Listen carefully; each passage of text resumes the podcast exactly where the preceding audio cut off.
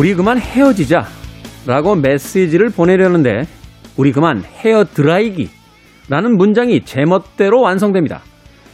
핸드폰이나 컴퓨터 자판에 설정된 자동 완성 기능 때문인데요. 앞에 몇 글자만으로 입력하는 단어를 예측해서 자동으로 완성시켜버리는 이 기능. 편리하기도 하지만 방해가 될 때도 많죠. 이 자동 완성 기능이 머릿속에 설정된 경우도 많습니다. 첫 말머리만 듣고 내뱉는 대답, 표정 하나로 단정 짓는 기분, 작은 행동에 과거의 모든 이력을 덧붙이는 해석. 혹시 여러분도 과도한 자동 완성 기능에 얽매여 있지는 않으십니까? 김태훈의 시대음감 시작합니다.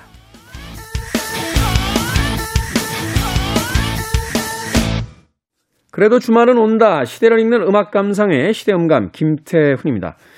아마 스마트폰 쓰시는 분들 이 자동 완성 기능 때문에 한 번쯤은 낭패 보신 분들 어, 계실 것 같습니다. 별다른 이야기 아닌데도 불구하고 검토 안 하고 툭 send 버튼 눌러서 어, 문자를 보내버렸는데 전혀 엉뚱한 뜻이 돼서 상대에게 전달될 때가 있죠.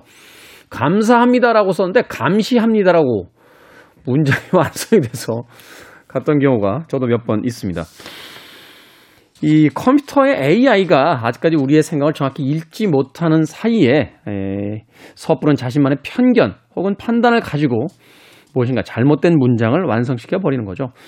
생각해 보면 우리가 만든 모든 물품들 혹은 문명들이 바로 우리를 닮았다라고 가정했을 때 우리가 이미 그러한 실수를 많이 저질러 왔기 때문은 아닐까 다시 한번 반성해 보게 됩니다. 상대의 표정, 상대의 첫 마디 말, 상대의 옷차림만을 가지고 수많은 편견과 또 나만의 과한 해석을 통해서 상대를 공격하거나 무시하거나 아예 상대 안 했던 그런 기억들 한두 번쯤은 가지고 계실 것 같습니다. 내 머릿속에 있는 자동 완성 기능, 이거 한 번쯤은 해제시켜야 되는 거 아닌가요? 저도 사실은 새로운 휴대폰 살 때마다 이 자동 완성 기능을 해제하는 그런 습관을 가지고 있는데 우리의 머릿속에 있는 자동 완성 기능도 그렇게 해제해야 되는 순간이 분명히 있는 것 같습니다. 자, 김태훈의 시대음감, 시대 이슈들 새로운 시선과 음악으로 풀어봅니다. 토요일과 일요일, 일라디오에서는 낮 2시 5분, 밤 10시 5분 하루 두 번 방송이 되고요. 한민족 방송에서는 낮 1시 10분 방송이 됩니다. 팟캐스트로는 언제 어디서든 함께 하실 수 있습니다. 자, Pointer Sisters의 음악으로 갑니다. Automatic.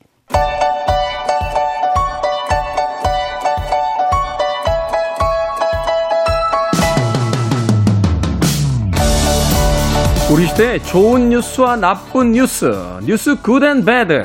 KBS 탐사보도부의 정세배 기자 나오셨습니다. 안녕하세요. 네, 안녕하세요. 오기영 기자는 어디 간 겁니까? 오늘 아주 좀 중요한 취재가 있다고 좀 자리를 비울 수밖에 없다 이렇게 양해를 구해왔어요. 아, 네. 아주 중요한 취재가 있기 때문에 네네. 안 중요한 우리 프로그램 이렇게 이렇게 이야기를 한 겁니까? 아 그렇게까지 하면서 오기정 기자 과연 얼마나 중요한 네. 취재를 하고 있는지 다음 주에 한번 들어봐야겠죠. 다음 네. 주에 오면 제가 한번. 들어보도록 하겠습니다. 바쁘죠. 또이 지금 정치적인 어떤 사안들이라든지 또 명절 연휴 이후에 또 뉴스들이 또 쏟아지고 네. 있으니까. 자, 오늘은 good news와 bad news 정세배 기자가 네. 이제 두 개 다 골라오셨는데 먼저 네. 어떤 뉴스부터 만나볼까요? 어 제가 good news를 잘 못 찾는데 이번엔 특히 찾기가 좀 어려웠어요. 추석 연휴라서 많이들 안 쓰시더라고요. good news를 다들 휴가에 그렇습니까? 가셔서 네. 네. 그래도 연휴에 맞는 좋은 뉴스가 하나 있는데 어, 이번에 추석 연휴가 5일 동안 있었잖아요. 그 기간 동안 음주운전으로 인한 사망자가 단한 명도 없었다고 하는데 오, 이게 45년 만에 첫 기록이래요. 추석 연휴에 음주운전 사망이 네. 한 명도 없었다. 한 명도 없었던 게 45년 만에 기록이라고 합니다. 정확히는 이제 명절 연휴 동안 설 포함인 거죠. 네, 이번에 연휴가. 무척 길었기 때문에 사실 확률. 네. 확률적으로도 더 어렵잖아요. 맞습니다. 연휴가 짧지도 않은 편이었고 또 이제 아직도 코로나 19가 계속 되고 있기 때문에 보통 대중교통보다 이제 자가용을 이용해서 이동하시는 분들도 분명히 많았을 텐데도 불구하고 이제 뭐 음주운전으로 인한 사망자가 한 명도 없었다는 건 좀 고무적인 거죠. 이 기간 동안 교통사고 자체가 20% 이상 줄었다고 하네요. 음, 교통사고 자체가 네네. 20%. 일단 뭐 교통량이 좀 감소했기 네네. 때문에 오는 영향일 수도 있고. 그럴 수도 있죠. 네. 사망자 수와 부상자 수도 이제 모두 두 자릿수의 감소율을 보였다고 하고요. 이게 통계를 보니까 전체 교통사고 발생이 지난해 2,200건 넘게 발생을 했는데 야. 올해는 1,700건대로 이제 21% 정도 감소를 했고 사망자도 34명에서 26명으로 부상자도 3,600명대에서 2,300명대로 부상자도 이제 36%나 많이 줄었죠. 네. 이게 1976년부터 교통사고 통계를 집계를 했는데 그때 이후로 지금 처음인 거고 연휴 때 음주운전으로 인한 사망자가 없었던 것은 네 음, 고무적이죠. 네네. 그렇군요. 어, 말하자면 좋은 이제 뉴스인가요? 네. 아, 좋은 뉴스죠. 왜냐하면. 이제 교통량이 점점 증가하는 시대를 네네. 살고 있는데 이게 통계조사 한 지 뭐 지금 몇십 년이 지난 거잖아요. 76년이니까요. 예, 76년부터 이제 조사를 했으니까. 그런데 45년 만에 첫. 기록이다라고 한다라면 이건 정말 좋은 뉴스인 것 같아요. 사람들의 어떤 그 교통 법규라든지 시민의식이 좀 높아졌더라고. 과거보다는 분명히 향상된 점이 있지 않나. 네. 그래서 실제 과거 명절 때를 좀 보니까요. 2016년부터 지난해까지 이제 5년 동안 보면 추석이랑 설을 합쳐서 음주 운전으로 인한 교통사고만 2,642건이 발생을 했어요. 부상자가 5,000명이 넘고요. 사망자도 44명이었거든요. 오로지 음주운전으로 인한 교통사고만 집계를 한 건데. 일반적인 교통사고가 아니라. 네네. 특히 이제 지난 5년 동안을 보니까 연휴 시작 전날 저녁 시간에 이때 이제 퇴근도 하면서 귀성도 시작되잖아요.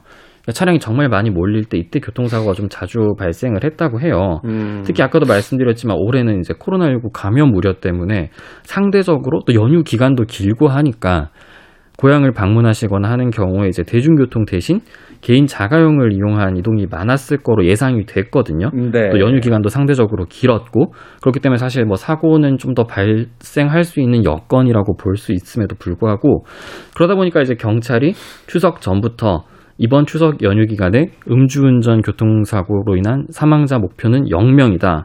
그래서 이제 뭐 가용 경력과 장비를 총 동원해서 주야 가리지 않고 사실 또 코로나19가 좀 많이 확산되는 동안 이제 음주운전 단속을 안 한다 이런 좀 어느 정도 사람들의 인식도 좀 확산이 됐었잖아요. 전혀 근거 없잖아요. 사람들이 그렇죠. 명절 때, 네네. 명절 때 그 단속 안 할 거다 이런 이런 이상한 미신 같은 미신. 편하게 생각을 하는 거죠. 예. 자기들 중심적으로 생각하시는 것 같더라고요. 네. 어, 그럼에도 불구하고 지금 음주운전으로 인한 사망 사고가 네네. 0명이라는 거, 네. 사망이 0명이라는 거. 좀 앞으로 좀 계속 돼야 될 기록이죠. 내년 설에도, 내년 추석에도. 그러니까요. 제일 안타까울 때가 그런 거잖아요. 이 좋은 날 맞이해서 고향 내려가다가 사고가 난다든지 맞습니다. 네네. 가족들과 같이 있다가 그 모이기 쉽지 않은 가족들 오랜만에 모였는데 어떤 음주운전으로 또 네네. 불미스러운 일을 당한다든지. 네네. 사실은 뭐 모든 비극이 다 똑같은 무게를 가지고 있겠습니다만 이런 기간에 그런 비극적인 일을 당하면 더 네. 마음이 아프게 되는데 그런 면에서 굉장히 좋은 어떤 네. 문화가 정착되는 시그널이라고 좀 생각해 봤으면 하는 네. 바람입니다. 자, 이번 주 배드 뉴스는 어떻습니까? 아, 네, 이거는 특별히 이번 주 또 나쁜 뉴스는 제가 뭐 여러 가지가 있었겠지만 이번엔 국내 뉴스 말고 국제 뉴스를 하나 가져와 봤어요. 이게 미국 국경 이제 멕시코에서 미국 국경을 넘어오는 이제 난민이나 불법으로 넘어오려는 이제 그런 난민들이 많은데 그 국경 순찰대 미국의 국경 순찰대가 이제 중남미의 IT라는 국가 있잖아요. 네, 그러니까 IT 출신 난민들이 이렇게 멕시코 국경을 넘어서 미국으로 이제 넘어오려고 했는데 말을 타고 이 국경 순찰대가 문제는 그 난민들을 이렇게 쫓아내는 건 이제 합법적인 범위의 활동이겠지만 말 고삐를 이제 채찍처럼 휘두르면서 이제 난민들을 쫓아내는 그런 사진이 이번에 언론에 보도가 됐어요. 그게 이제 그래서 미국 내에서 상당히 지금 논란이 진행되고 있는데 미국 시간으로 지난 19일에 이게 텍사스거든요. 여기 보면 리오그란데 강이라고 이제 멕시코와 미국 국경을 짓는 큰 강이 있어요. 이게 유명한 영화 제목이기도 해요. 옛날, 옛날에 존 웨인 나왔나요? 네네. 리오 그란데라고 하는 영화가 있었던 걸로 기억되는데 어, 존 웨인 자체가 저희 세대 분은 아닌 것 같아가지고. 저희 세대도 아닌데 저는 아, 아니에요. 그래. 저희 세대도 아닙니다. 저희 부모님 세대예요. 아, 예. 아주 오래 전인데. 네. 비틀즈도 저희 네. 세대는 아닙니다. 어, 서부개척 영화인가요? 네. 여기 이제 그 강 건너편이죠. 그러니까 멕시코 쪽에 아이티 난민들이 이렇게 모여 있는 불법 난민촌이 있는데 여기서 이제 강을 넘어오는 난민들을 단속하는 과정에서 순찰대 일부 요원들이 말에 올라탄 상태로 아까도 말씀드렸지만 이 가죽 고삐를 들면서 이 난민들을 위협했는데 이제 사진을 좀 보시면 이해가 좀 더 쉬우실 텐데 실제로 이제 고삐를 좀 휘둘러요. 그 난민한테 그 난민들이 이제 도망을 가죠. 그런 모습이 이제 잠깐만요. 카메라에 그- 닫혔고요. 네. 사람들을 향해서 이제 채찍을 휘두른다고요. 채찍처럼 이제 말 고삐를 휘두른 거거든요. 네. 그래서 이제 당연히 그렇게 말을 몰면서 난민들을 밀어붙이니까 이제 난민들이 다시 이제 되돌아갔고 나 어떤 사람들이 이제 강을 건너왔기 때문에 그 상태로 이제 말 순찰대를 피해서 도망을 가다 보니까 강에 빠진 뭐 난민도 있었고요. 또 뭐 그 난민의 한 증언에 따르면 이 순찰대 소속 요원이 뭐 난민들을 겨냥해서 뭐 그 IT 출신 난민이라고 했잖아요. 그 IT를 비하하는 뭐 욕설을 하기도 했다. 뭐 그랬다고 하더라고요. 그래서 뭐 이제 여성 어린이 당연히 난민들 중에 있었는데 가족들이 되게 넘어. 네, 너네가 남, 지금 여성과 어린이를 방패 삼아 이용하고 있다. 뭐 이런 말도 했다고 하더라고요. 네. 미국이 인권에 대한 것을 굉장히 그 중요하게 생각하는 나라잖아요. 그렇죠. 네. 합법적인 절차 이런 것도 대단히 사실 중요시하는 나라인데. 예, 사실 이제 북미 관계에서도 그 미국 쪽에서 계속 강력하게 그 요구하는 게 이제 북한의 인권 문제에 대한. 점들을 이야기하고 있는데 이건 좀 아니지 않습니까? 이건 그렇- 미국 내에서도 굉장히 논쟁이 많을 것 같은데요. 이게 동영상으로 이제 공개가 됐으면 이 사건이 근데 이게 어쨌든 언론에 보도가 되고 그 모습이 담긴 사진과 영상이 이렇게 보도가 되고 나서 즉각적인 반응이 나오긴 했어요. 그리고 미국 국토안보부 이제 이걸 주관하는 그 부서에서도 성명을 내고 조사에 착수하겠다. 이제 관련 있는 해당 요원들에 대해서는 전수 조사를 하겠다고 했고 추후 조사 결과에 따라 징계를 내리겠다 이렇게 밝혔고요. 그다음에 이제 백악관 대변인 젠사키 대변인도 이 사진을 봤다면서 누구도 그게 적절하지 않다 이렇게 생각을 밝혔고 이 부통령이죠 카멜라 하리스 부통령 같은 경우에도 태도가 끔찍했다 그 요원들의 태도가 사람은 절대 그런 식으로 취급돼서는 안 된다 이렇게 밝혔고 사실 이 부통령 자체가 사실 부모님이 둘 다 이민자 출신이잖아요. 그렇죠. 미국에서 이제 최초의 그 여성 부통령 이죠. 맞습니다. 네. 아버지가 저기. 자메이카계고 어머니가 저기 음. 인도계거든요. 둘 다 이민자고 양당에서도 반응이 나왔어요. 특히 지금 뭐 민주당 같은 경우에는 과거 이제 전임 도널드 트럼프 대통령 당시에 그 외국인 혐오적 정책에 대해 좀 비판을 했기 때문에 이런 정책을 이어가면 안 된다. 이제 현 정부에서는 이 부분을 고쳐야 한다고 이제 촉구를 하기로 했는데 반면 이제 공화당 같은 경우에는 지금 현 바이든 행정부가 이런 국경지대에서 벌어지고 있는 위기 상황에 대해서 적절하게 대응하지 못하고 있다. 이런 식으로 또 비판을 하기도 했어요. 네. 이조 바이든 대통령이 사실 이제 취임할 때 그 전임자인 이제 트럼프 대통령이 워낙 사고를 많이 쳐놓으셔서 굉장히 그 지지를 받으면서 특히 이민자 문제 같은 경우에도 상당히 이제 좀 어. 그렇죠. 너무 강경해가지고 그 네. 트럼프 대통령 같은 경우 뭐 멕시코에다가 장벽 설치하겠다 뭐 막. 이렇게 네네. 이야기하기도 했잖아요. 근데 근데 이제 이 조 바이든 행정부가 이 집권 초기이긴 합니다만 좀 문제가 많이 나타나는 것 같아요. 얼마 전에 네네. 했던 저 아프가니스탄 네네. 소스에 대한 이야기가 또 굉장히 그 부담이 되기도 했었고 네. 또 유럽 그 EU에서 이제 이야기하는 거는 이제 유럽을 지금 무시하고 있다. 프랑스에 대한 어떤 무시가 있었다. 뭐 이래서 네네. 또 유럽 쪽에서도 지금 미국에 대한 어떤 평가들이 안 좋고 이런 어떤 국경을 이제 소재로 한 인권 문제까지 이제 불거지게 네. 되면 사실 좀 사면초가 쪽으로 몰리는 게 아닌가 하는 또 생각도 드네요. 이 문제도 사실 어떻게 보면 약속을 한 건데 그 과거 정부의 기조대로 가지 않겠다고. 근데 사실 이제 실무에서 어쨌든 이런 일이 발생했다는 사실이 공개가 됐다는 것은 집권은 사실 어느 정도 시간이 지났잖아요. 그럼에도 불구하고 현장에서 바뀌는 건 없다 이런 의구심을 자아낼 수 있는 부분이거든요. 뭐 미 관리들이 이 부분에 대해서 뭐 변호 아닌 변호를 좀 했다고요. 네, 지금 이 방금 말씀드린 이 국경지대에 한 1만 4천 명 정도의 IT인들이 이제 미국행을 꿈꾸면서 이렇게 노숙을 하면서 이제 난민촌에서 지내고 있는데요. 지금 미국 정부 같은 경우에도 코로나19 확산 방지를 명목으로 추방 규정이 제정이 됐기 때문에 이걸 근거로 지금 난민들을 받아들이지 않고 본국으로 돌려보내고 있어요. 다만 이게 IT인들이 이제 대거 추방될 것이냐 여기에 대해서는 실제로는 그렇지 않고 있다. 미국 내에서 많이 풀려나고 있다. 이렇게 뭐 증언하는 관리들이 있다고 해요. AP통신이 보도를 한 건데, 이제 한 관리가 익명을 전제로 IT인들이 최근에 아주 대규모로 며칠에 걸쳐서 이제 미국으로 들어와서 미국 내에서 풀려났다. 그래서 이제 조만간 이 난민들이 미국 내 이민국 사무실로 출석을 할 것이다. 이건 어느 정도 절차를 받아서 이제 난민으로 인정받을 수 있는 부분이고 네. 또 다른 관리도 이렇게 이민법에 따른 절차가 지금 진행 중이고 이제 IT로 이제 추방을 하려면 이제 항공편으로 이제 IT로 보내는데 그런 이제 항공편이 지금 뭐 출발하지 않고 있다 이런 말을 들었을 때는 또 실제로 이제 난민들을 받아들이는 작업은 또 어느 정도 이루어지지 않느냐 뭐 이런 추측도 나오곤 있어요. 네. 사실 이제 세계 여러 나라와 그냥 국경을 마주하고 있는 국가들 같은 경우는 이 난민 문제들 참 네. 쉽지 않은 문제들인데. 네. 예, 과연 조 바이든 행정부가 이 사건을 어떻게 해결을 할지 좀 더 지켜보도록 하겠습니다. 지금까지 뉴스 good and bad 정세배 기자와 함께했습니다. 고맙습니다. 네, 감사합니다.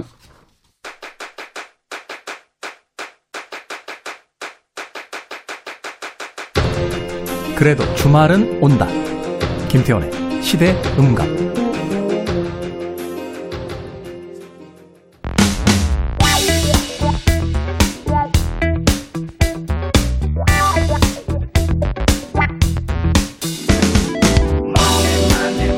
누군가 주식 투자에 대해 이런 말을 합니다. 그때 샀어야 했는데. 라고 생각했을 때라도 샀어야 했는데.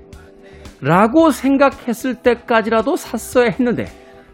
바로 이 했는데의 영원한 반복이라고 말이죠.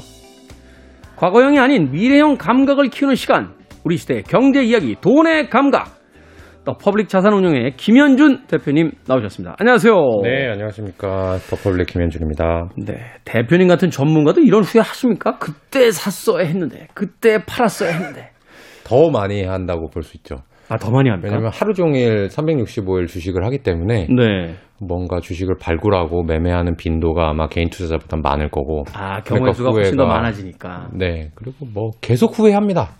얼마 전에도 후회했고 오늘도 아 그렇게 했어야 되나 또 아침에도 그런 얘기를 실제로 했습니다. 이 주식 투자하시는 분들 심리를 이렇게 보면요. 자기가 이렇게 팔았는데 갑자기 급등한 종목 있잖아요. 네, 이런 데는 다시는 안 들어가더라고요. 이게 뭔가 본전 심리가 생겨서 그런지 몰라도 잘 안 들어가게 되고 네. 또 어떤 종목들한테 이제 크게 상처를 받으면 네, 그 종목은 아예 자기 리스트에서 빼버리시고 네. 이게 맞는 자세입니까? 아니면 틀린 자세죠. 아 틀린 자세입니까? 근데 저도 그래요. 일단 종목이 우리나라에만 2천 몇백 개 있고 네, 저희는 이제 전 세계 투자를 다 하니까 수만 개가 상장돼 있잖아요. 그렇죠.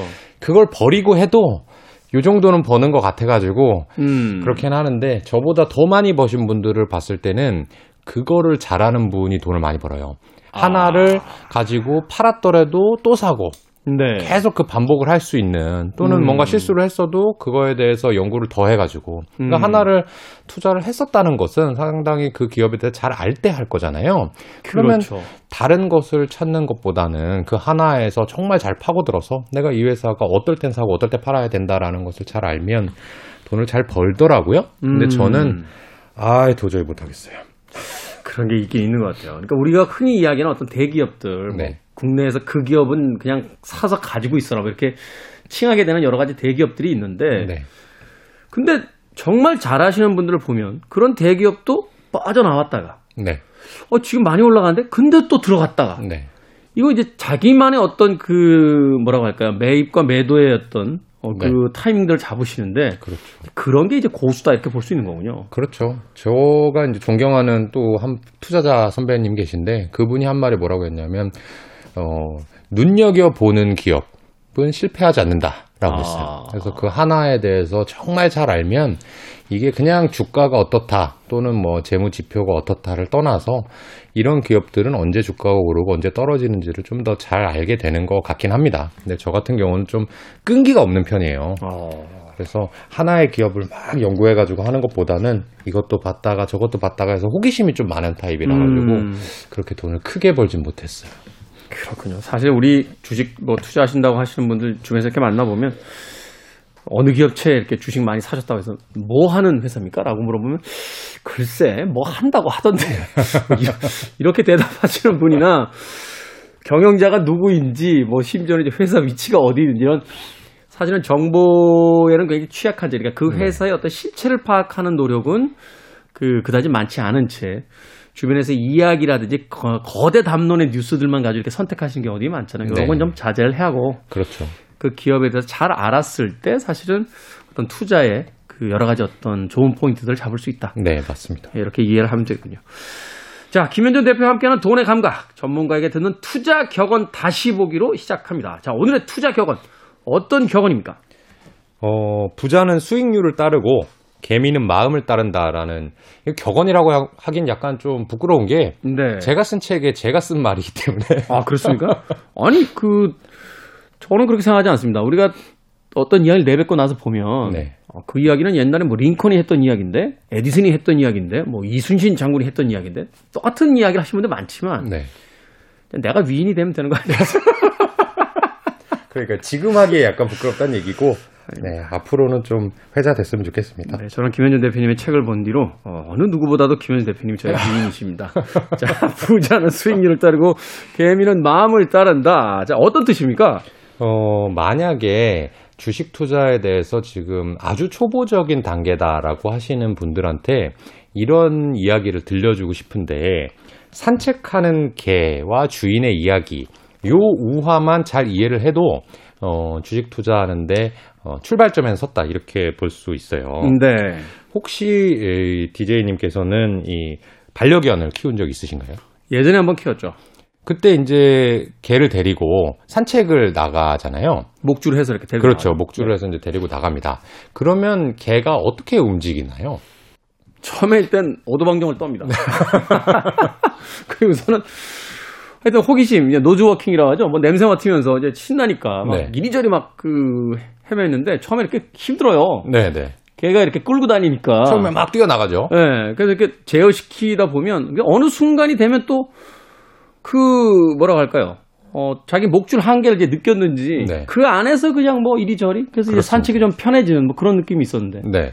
그리고 이제 뭔가 본인이 관심 있는 냄새라든지 이런 걸 발견했을 때는 또 내가 가야 되는데 주인이 가야 되는데 안 가죠. 뒤에서 이제 안 가고 낑낑대고 이제 버티고 있다 있잖아요. 제가, 제가 수컷 키웠는데 암컷 강아지도 그렇게 안 가요.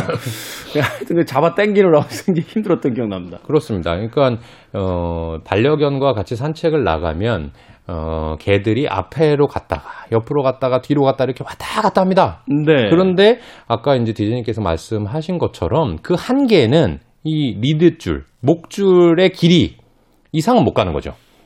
못 가죠. 그 그렇죠. 이미 네. 잡혀 있으니까요. 이게 주가하고 기업가의 관계를 나타낸 우화입니다. 주가와 기업의 관계.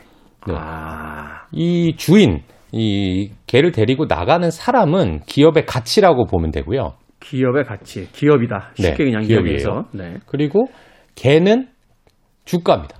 걔는 주가. 네. 아, 그러면 만약에 A 지점부터 B 지점까지 산책을 간다라고 할 때 주인의 걸음은 보통 같은 방향을 쭉 따라서 가죠. 한 방향으로. A부터 B까지 가겠습니다. 그렇죠. 일단은 뭐 어느 기간까지 가려면 이제 자기의 평균 속도로 가죠. 그렇죠. 그런데 개는 A부터 B까지 가는 것이 아니라 주인 앞도 갔다가 뒤도 갔다가 옆에도 갔다가 멈췄다가 왔다 갔다 하게 되죠. 지 마음대로죠. 하지만 어. 결과적으로 만약에 주인이 B 지점까지 산책을 완료했다고 했을 때 개는 어디에 가 있을까요? P 지점에 가치가 있겠죠. 그렇죠.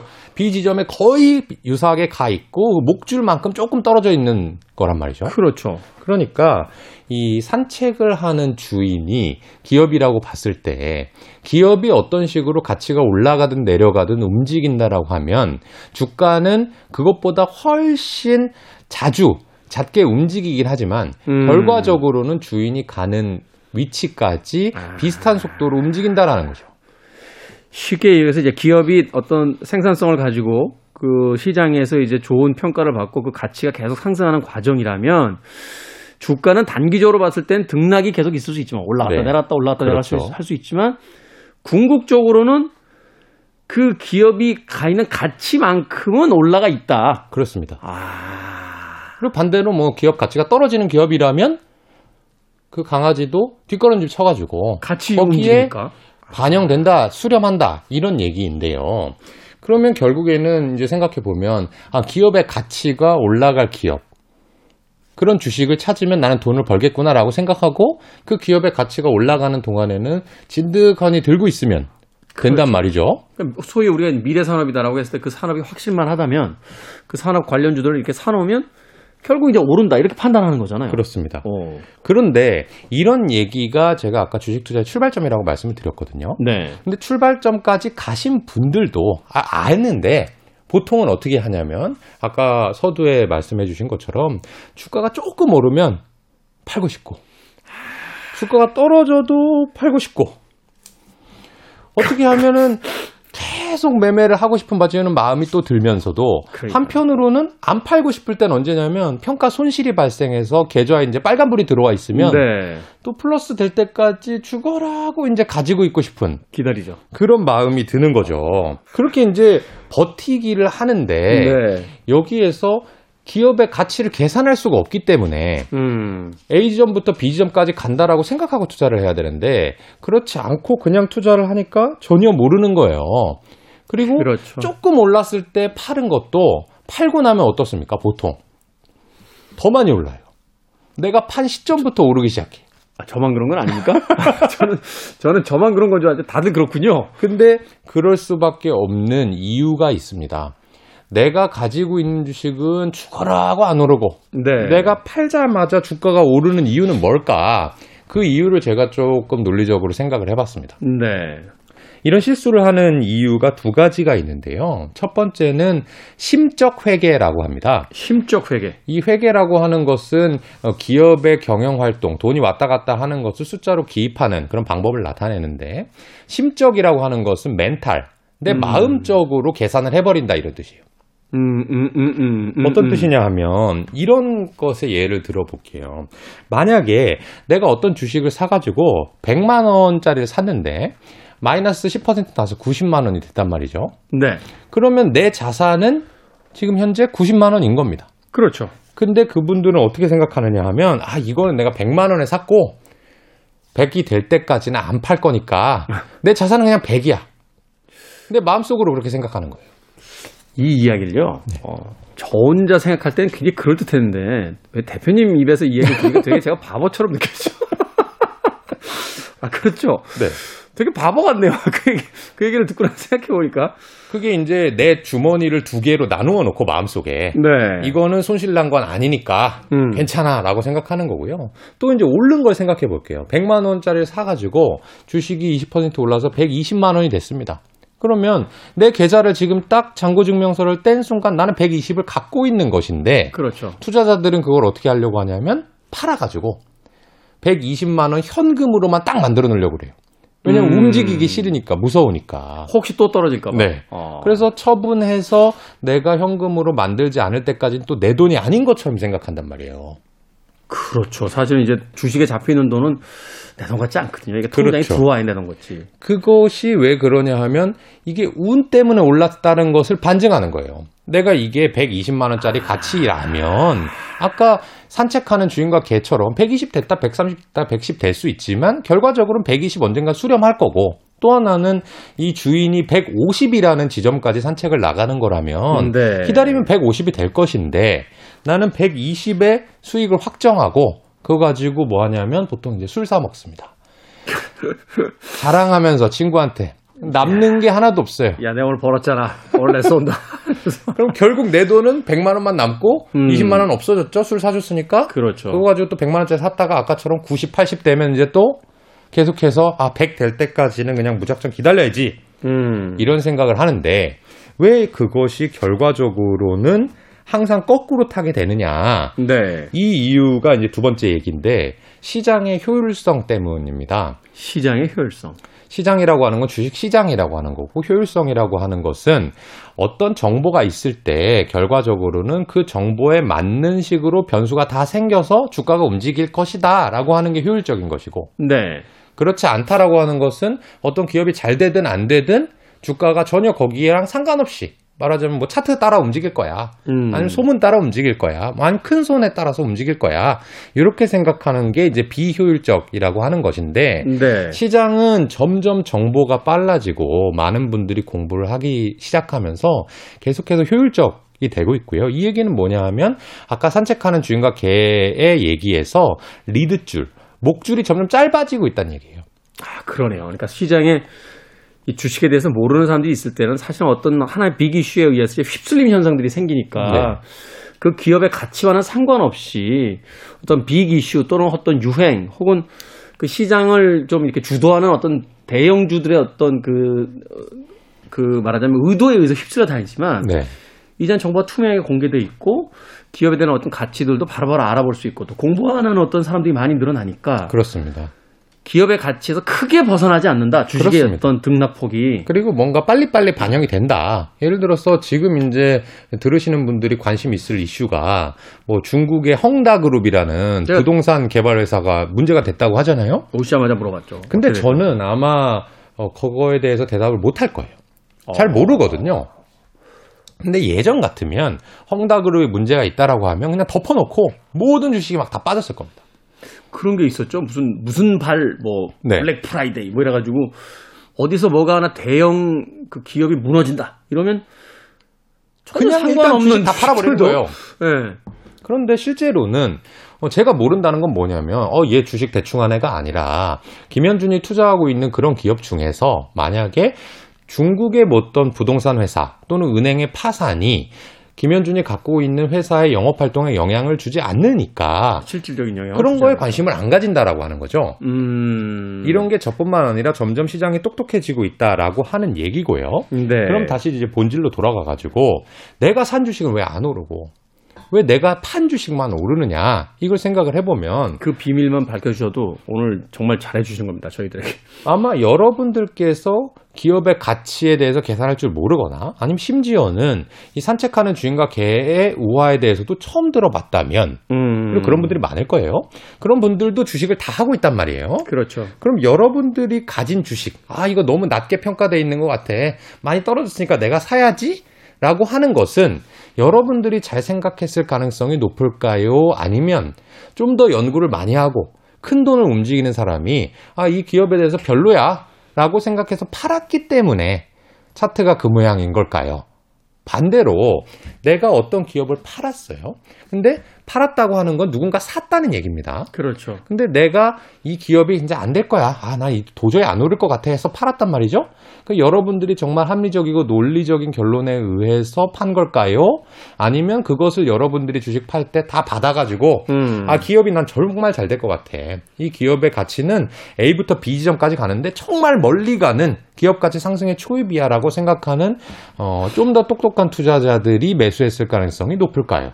후자 쪽이겠죠. 당연히 후자입니다. 네. 그러니까 여러분들이 공부를 덜 한 상황에서는 여러분들이 생각하는 것과 반대로 움직이지 않으면 음. 항상 여러분들이 산 주식은 안 오를 거고 음. 판 주식만 떨어질 겁니다. 이런 거네요. 그러니까 기업이 그 주가가 오르기 시작한다는 건 그 기업에 어떠한 좋은 어떤 그 이슈들이 있기 때문에 올라가고 있는 건데 네. 우리는 그 기업의 가치에 대한 계산이라든지 그 기업에 대해서 정확하게 이제 알지 못하니까 단지 오른다는 시그널만 보고 아 이쯤에서 팔아야지 하고 팔고 나가는데 그렇죠. 그 기업의 가치는 사실은 우리가 팔았던 지점보다도 훨씬 더 많이 상승할 가치를 가지고 있기 때문에 그렇습니다. 우리가 그 타이밍을 잡지 못하기 때문에 항상 불안한 마음에 미리 팔았다가 네. 더 오르는 어떤 그 주가를 보고 나서 속이 쓰리게 되는 이런 현상들이 계속해서 반복하게 된다. 그러니까 내가 내 반려견이랑 산책을 나갔는데 내 반려견이 막 뛰어가가지고 암컷 강아지랑 막 만나려고 달려갔단 말이에요. 그런 순간 난 리드줄을 항상 놓아버리는 거예요. 음. 그게 아니라 내가 어느 슈퍼마켓까지 산책을 갔다 올 거다라고 하면 그 강아지가 앞으로 가든 뒤로 가든 나는 상관이 없는 거잖아요. 그렇죠. 그렇게 했을 때 내가 어디까지 갈 거냐에 대한 분석. 그 결국에는 기업이 어느 정도 이익을 벌어들일 거냐라고 하는 생각을 가진 투자자들은 어, 이 리드줄만큼의 등락에 대해서는 오히려 신경을 쓰지 않고 투자를 하니까 그런 결과가 벌어지는 거다라는 얘기를 오늘 드리면서 시작하도록 하겠습니다. 이야기 들으니까 참 콜럼버스의 달걀이잖아요. 결국 기업 가치가 주가에 반영된다고 하는데 우리는 기업 가치는 분석을 안 하고 주가만 쳐다보고 있으니 그러니 이 주가가 과연 어디까지 갈지를 도저히 예측할 수 없는 이제 미궁에 빠지게 되는 그러네요. 지금. 디제이님께서 예를 들어주신 것처럼 생각해 보니까 완전 저도 확 와닿는데 음. 이 강아지가 앞뒤로 막 뛰는 것만 가지고 이 산책하는 사람이 어디로 갈지를 예측한다는 건 그렇죠. 불가능하죠. 옆 그렇죠. 사람한테 아, 어디까지 산책 가세요라고 물어보고 음. 그것을 이제 과거의 습관에 비추어서 아, 이 사람은 항상 이 시간에 여기까지 조깅하더라라는 음. 것을 공부해야지만이 어디로 가는지 알 수 있는 것처럼 그렇죠. 그렇습니다 저 사람이 체력 상태를 보니 뭐 그 정도는 충분히 가겠다. 아니면 그렇죠. 저 사람이 의욕만 넘치고 있지 그 거기까지 못갈 것 같은데 이걸 네. 이제 판단을 하고 주가를 생각해야 되는데 우리는 언제나 본질이 아닌 현상만을 쳐다보고 있으니 제대로 네. 된 투자가 이루어지지 않는다라고 이야기해 주셨습니다. 자, 김현준 대표와 함께하는 우리 시대의 경제 이야기 돈의 감각. 자, 어떤 이야기 또 시작해 봅니까? 에어프라이어의 얘기를 해보려고 합니다. 에어프라이어. 이거 한때는 굉장히 핫한 가전이었는데 되게 한 대씩 보통 있으실 겁니다. 그렇죠. 그리고 그 가장 핫한 가전들 많이 나오는 홈쇼핑 보면 네. 하나 건너 하나씩 이거 팔고 있었어요. 어. 저 같은 경우는 이제 가전제품 사러 갔더니 네. 얼마 이상 구매하면 이 에어프라이어를 준다고 해가지고 그 정도 구매해서 받아온 상품입니다. 저도 사실은 얼마 전에 저희 어머님 그 냉장고 바꿔드리는데 이 에어프라이어를 그냥 주더라고요. 아, 껴주죠. 예, 물론 네. 이제 그 우리나라에서 소위 대표되는 그 가전제품 회사의 브랜드는 아닌데 네. 하나 껴주더라고요. 근데 그때 약간 어떤 기분이 들었냐면 뭔가를 이렇게 껴준다는 거. 네. 그 물건에 대한 시장의 어떤 좀 인기라 이런 게 좀 많이 떨어져 가고 있는 게 아닌가 이런 생각이 좀 들었거든요. 너무 정답인 것 같아요. 아, 그렇습니까? 제가 오늘 이제 가져온 기사가 바로 네. 그 내용입니다. 에어프라이어가 잘 된다가 아니라 이거 조금 시들해진 거 아니야? 라고 아. 하는 기사고요. 이 제목을 보면은 신세계라던 에어프라이어의 퇴장 너무 빠른 한국 트렌드라는 기사입니다. 음. 그 제가 이제 어, 미디어에 나올 때마다 주식 찾는 게 어렵지 않다. 실생활에서 본인이 그리고 주변 사람들이 지갑을 어디다 여는지 지켜보면 음. 어, 돈벌 수 있는 주식을 찾는, 찾- 찾는 게 어렵지 않다라고 말씀을 드리는데 네. 어, 과연 이것만으로 좋은 투자처를 찾는 게 가능할까에 대해서 오늘 약간은 어, 다른 얘기를 전해드리려고 해요. 네. 어, 종합 가전 양판점 전자땡땡의 조사 결과 2021년 9월 21일까지 에어프라이어의 매출액이 전년 같은 기간 대비해서 11% 감소했다고 합니다. 아 떨어졌다고요? 네. 이게 2020년에는 전년 대비 86% 그러니까 2019년에 예를 들어 100대가 팔렸다면 2020년에 186대가 팔렸다가 네. 지금 같은 경우는 이제 170대 정도 팔린다는 거죠. 갑자기 뚝 떨어졌네요. 그래서 이게 이제 격세지감이다 이런 얘기가 나오고 있는데 어, 이 조사 결과에 따르면 에어프라이어를 대체한 주방 기기가 전기 오븐이라고 그래요. 이- 전기 오븐. 네, 아. 저도 이 전기 오븐은 사실 써본 적은 없는데 이 같은 기간에 전기 오븐은 137% 증가. 해서 두 배가 넘게 성장을 했습니다. 그래서 이 관계자가 코로나19가 장기화되면서 home cook 트렌드가 진화하고 있다. 소비자들이 어, 조금 보다 정교한 요리기기를 찾고 있다. 그래서 옛날에는 집에 있을 때 뭐 간단하게 해 먹을 게 뭐냐라고 했는데 너무 집에 오래 있다 보니까 에어프라이어만으로 안 되는 거예요.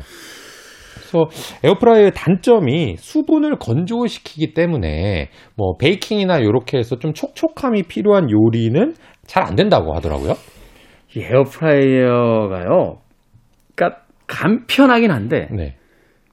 100%의 맛을 못 내요. 그렇죠. 이게 이게 한계예요, 이게. 사실. 그게 쉬우면서 맛까지 잘 내면 사실 그거는 신의 영역인 것 같고 그렇죠. 조금 부족한 부분이 있대요. 그래서 이제 어, 덜 팔리는 게 아니냐. 그래서 한국경제신문이 불과 3, 4년 전에 어, 에어프라이어라는 게 있다라는 말을 들은 게 음. 얼마 안 되는데 이제 갑자기 또 이렇게 안 팔리기 시작한 걸 보니까 한국만큼 유행이 빨리 지나가는 나라가 없다라고 평을 했습니다. 그런데 저는 어, 이게 한국 시장에서 유행이 빨라서가 아니라 다른 이유가 있는 것 같아요. 음. 요 다른 이유에 대해서 이 청취자분들께서 반드시 어떤 아이템이 실생활에서 나 이거 좋은 것 같아 투자해 봐야지라고 했을 경우에 이 분야도 살펴봐야 된다라고 하는 트- 팁을 드리려고 하는데요. 네. 먼저 에어프라이어가 지금 왜 안 팔릴까? 제가 조금 더 조사를 해보니까요. 이미 너무 많은 가정에서 보유하고 있기 때문인 것 같아요. 너무 많은 가정, 웬만한 집 다 가지고 있을 거예요. 이 음식료 회사인 C사도 조사를 해봤더니 네. 국내 4대 도시, 이제 서울, 부산, 인천, 대구겠죠? 이 도시의 에어프라이어 보급률이 무려 61%에 달한다고 합니다. 과반수가 넘는다. 그러니까 가정에서 어, 절반 이상이 에어프라이어를 가지고 있다. 음. 이게 어느 정도 높은 수준이냐면요. 김치 냉장고랑 비슷한 수준이에요. 김치 냉장고는 그러니까 TV, 냉장고 뭐 이 정도까지는 아니지만 그 다음 수준 정도 되는 이제 원하는 사람들은 사실 다 가지고 있다. 이렇게 되는 거죠. 그래서 제 생각에는 이게 유행이 끝났다. 뭐 이제 이렇게 얘기할 것이 아니라 빨리빨리 다 샀는데 더 살 사람이 없는 거죠. 그래서 이거는 음. 어떤 아이템을 발견을 했을 때 잠재 시장을 조사를 해보고 이거를 한 사람당 몇 개를 살 수 있을 것인가.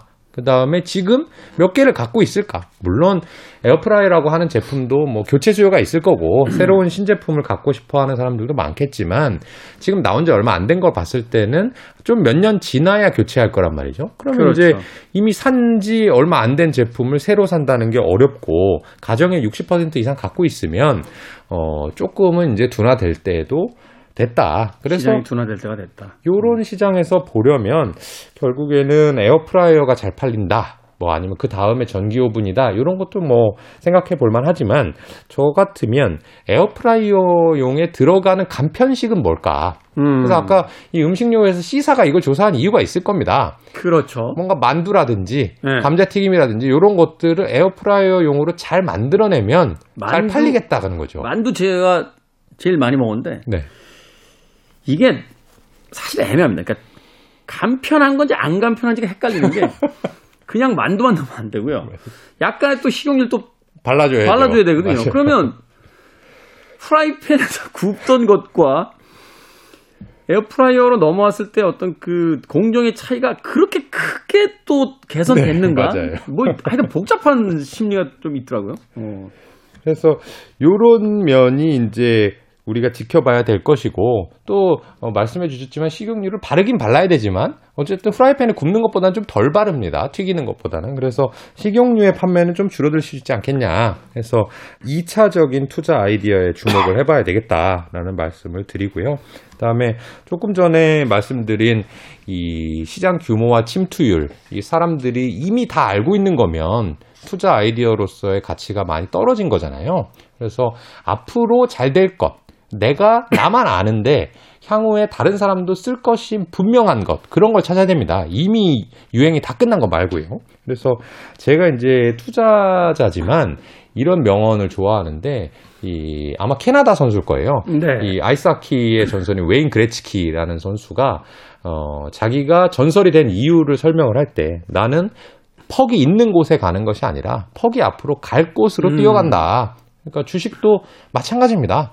지금 사람들이 너무나 각광하는 것에 들어가는 것이 아니라 앞으로 잘 될 것, 앞으로 사람들이 유행이 될 거라고 생각할 곳에 미리 가서 선점해서 길목 지키기를 하고 있어야 주식 투자할 때 돈을 벌 수 있다고 생각합니다. 사실 그렇죠. 메시라든지 뭐 호나우드 같은 전 세계 그 정상급 축구 선수를 보면 혼자 있을 때도 잘합니다만 그 공을 꼭 넣어줄 만한 곳에 미리 가 있는 네.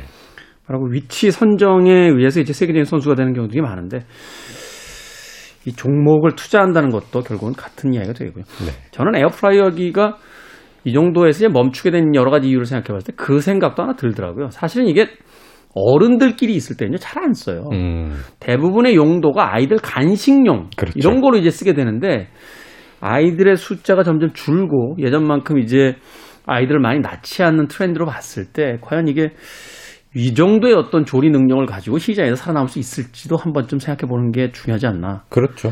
그러니까 아마 60%라고 하는 게 어린 아이들이 있는 수요 정도 되면 아마 60%가 넘을 것 같아요. 그죠? 래서그 정도까지 포화되고 나면 어, 더 팔리기가 좀 어려울 수도 있다라고 생각해 봐야 될 것. 같습니다. 거의 집집마다 가지고 있는 냉장고와 에어프라이어의 차이가 어디 있는지를 한번 고민해 보면 네. 거기서 또 이 시장의 어떤 가능성까지도 알 수 있다. 라고 이야기해 주셨습니다. 그러니까 박스도 안 뜯은 에어프라이어가 어디 있을 텐데. 자, 김현준 대표님과는 여기서 인사 나누고요. 내일 계속해서 돈의 감각에 대한 이야기 여쭤보도록 하겠습니다. 고맙습니다. 고맙습니다. 자, 저도 이제 끝 인사 드려야 될 것 같습니다. 오늘 마지막 곡은 프랑스의 테크노 듀오죠. 에어의 곡 준비했습니다. All I Need. 지금까지 시대음감의 김태훈이었습니다. 고맙습니다.